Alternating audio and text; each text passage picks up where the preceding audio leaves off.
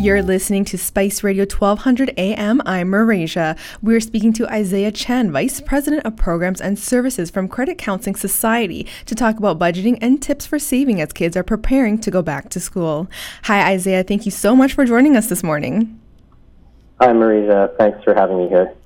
When should parents start saving for their child's education? Because once the child is born, you can apply for the Canadian Child Tax Benefit, which is from the government. Can this money be used to save, or what do you suggest? Yeah, with respect to the Canada Child Tax Benefit, the money is meant to help offset some of the costs of raising a child in Canada. So, education is, of course, a big part of the equation. And if you have the room in your budget, there's nothing wrong with, with putting aside a portion of that uh, Canada Child Tax benefit towards your child's education. Um, also, when it comes to saving for their schooling, it's, it's really important that parents also consider starting up a registered education savings plan that's also commonly referred to as an RESP.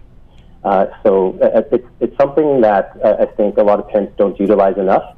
And uh, what it does is, aside from your, your own your own contributions that you make towards that savings plan, the government actually also matches your contributions at a rate of 20%, up to a maximum of 500 per year. So this means that if you can contribute uh, 2,500 per year for a child, you'll receive $500 in annual contributions from the government. And um, when yeah, go ahead. No, no, go ahead. uh, you, you, mentioned, you know, when should they start saving, and, and so as with anything, the sooner you can begin to save for the education, the greater the chance of maximizing returns, uh, especially when it comes to your kids' education, which usually has a pretty long investment time frame. So, uh, you know, in, in, this case here, it's all it, it's it's a steady tortoise that wins the race. So, for example, um, if you were to save twenty dollars per month towards uh, a registered education savings plan, factoring in the government contributions and a modest five percent return that would actually equate to well over $8,000 by the time your child turns 18. Wow. Okay. Yeah. And when it comes to budgeting, should parents sit down with their children and go over needs such as school supplies, sports costs, school trips, and other expenses throughout the school year? Absolutely. I, I really think that um, it's, it's about keeping um, uh, things in, in of like a healthy environment with your child. So it's incredibly healthy uh, to um, you know talk to your child about what those sort of costs would be, and it's not about creating stress or anxiety for your child, but really about um, helping them feel like they can be part of the process. So we need to remember that a lot of uh, these costs are related to things that kids care a lot about. Peer pressure takes a huge toll on children, and, and by giving them some control over the decisions that relate to the things that they can and can't have or can and can't do, um, it helps them better manage some of the pressures they feel.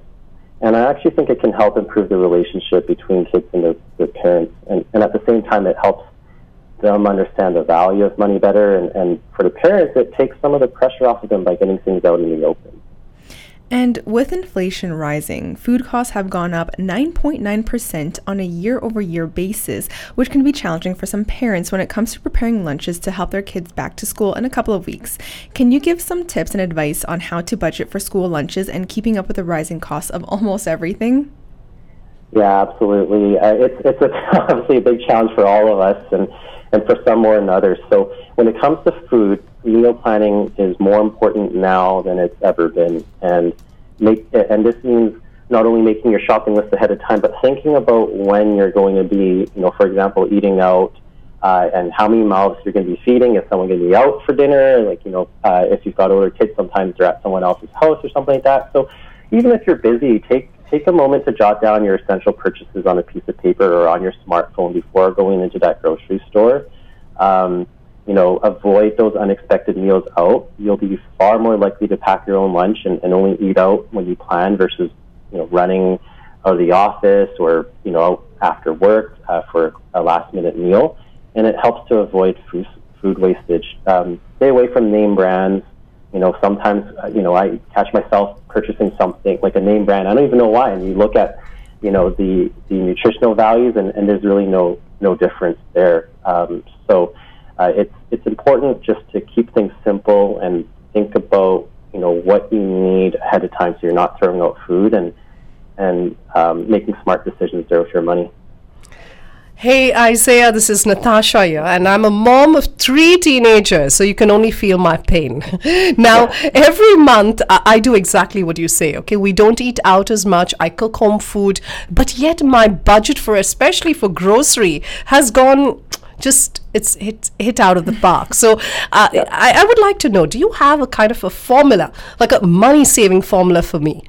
a foolproof one, which will help me kind of, you know, get you know, by this with I, this I inflation and everything. my mom to answer to she, you know, I, I've as I've gotten older here, I've appreciated how she was able to make things work for four kids and in some tough times too. And so I, I would say there's not a perfect formula because everyone's situation is going to be quite different. And um, really, uh, as difficult as the conversation is right now, it's about working on creating a budget first. A lot of people don't start with that. They don't actually lay out a budget or keep track of things. And it's more so about saying, okay, where are the pain points, um, you know, with respect to this budget? What are the things that I absolutely need, groceries being one of them?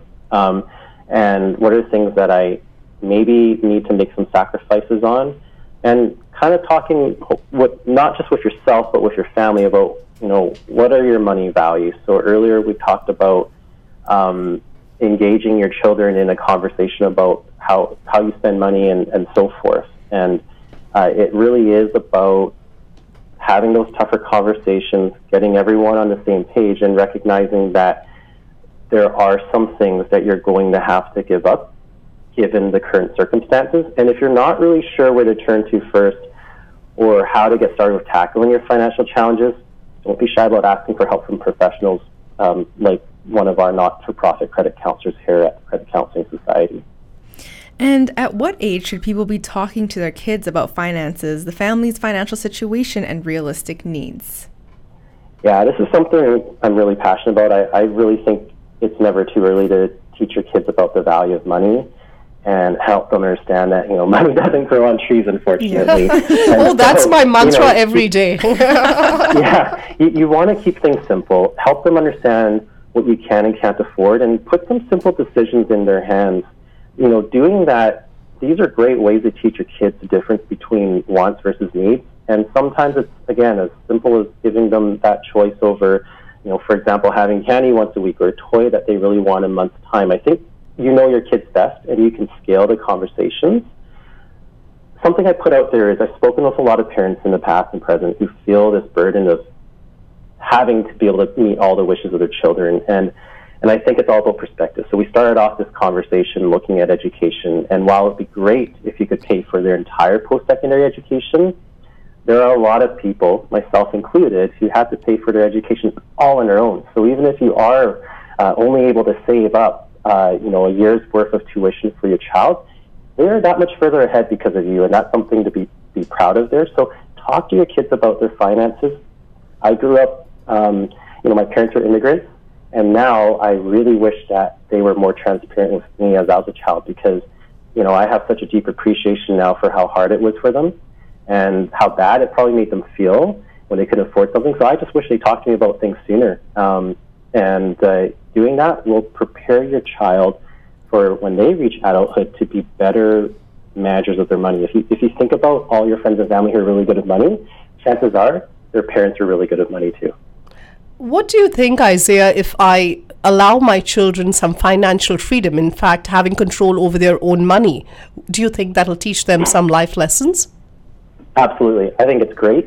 Um, everyone needs to learn, make mistakes, um, you know, I would be lying if I, I wasted money on all sorts of things growing up, and but I've learned. And um, one thing my parents did for me that was great was they encouraged me to go get a job. Um, and it was a, a simple job. I, I was delivering newspapers, but when that money came in and I spent it all in a day, I felt, uh, you know, it made me think twice about it. And when I wanted to get a pair of rollerblades, my friend said, well, you know, you can save up for that yourself it really taught me the value of saving, being patient, not wanting everything right away. And, and I think it's a great thing to start them early, start them small, and you know give them a chance to make those mistakes and learn now versus later. Now, for those in college or university, I know saving for education and paying off student loan can be very difficult, especially if one is working part time. What is some advice you can give to help save a little extra money on the side? Yeah, I mean, it, I, I really think start with planning ahead. So you won't know how much you need to save or what you need to save for if you don't create a budget. A lot of people just kind of fly by the seat of their pants. So figure what, out what that is going to be even, for example, after you graduate, um, if you're looking to repay your student loans, you know, look into the possible jobs that you see yourself being in, figure out how much they'll pay you, and start to figure out whether or not, you know, you're going to have enough money to pay your student loans back. You know, prior to that, it's actually, I think, about being very mindful about what you're utilizing that student loan money for. So, you know, tuition's one thing, but sometimes you run into situations where students are also use, uh, using student loans for living costs, which is reasonable. That's what student loans are sometimes there for. But you gotta you gotta create that budget, and and some of the things we talked about earlier, being mindful of what you're spending money on, meal planning, um, tracking your expenses. These are little things, but that's where it starts from. Once you start looking at where your money is going, you're really going to think twice about what you spend your money on, and that's the beginning of, I think, a very kind of healthy approach towards being able to figure out how you can save a little extra money aside from just getting a side gig. I see students sometimes who are working tails off, working three different jobs, but they're also spending probably more than they need to. And so they're kind of working against themselves there. I can say I was guilty of that at one point. we all were. We were all young, right? Yeah, exactly. and for those needing help financially, what type of resources are there? Yeah, I mean, if you don't know where to start and, and what to do, ask for help. There are lots of people out there who are willing to help you. I really encourage anyone, uh, you know, student loans, credit card debt, how to start your own budget, how to track, um, you know, uh, just visit our website, nomoredebts.org, and ask to speak with one of our accredited not-for-profit credit counselors. They're there to give you free, objective, unbiased advice. And, you know, we have a plethora of resources available to us. And you know, if you need some additional help, we're we're we're always ready and willing to refer you to another expert professional if there's something in particular that you really need some extra help with. But we're a great starting point if you're not sure about what to do. Isaiah, thank you so much for joining us this morning, and I have I hope you have a beautiful day. You too. Take care. Thanks.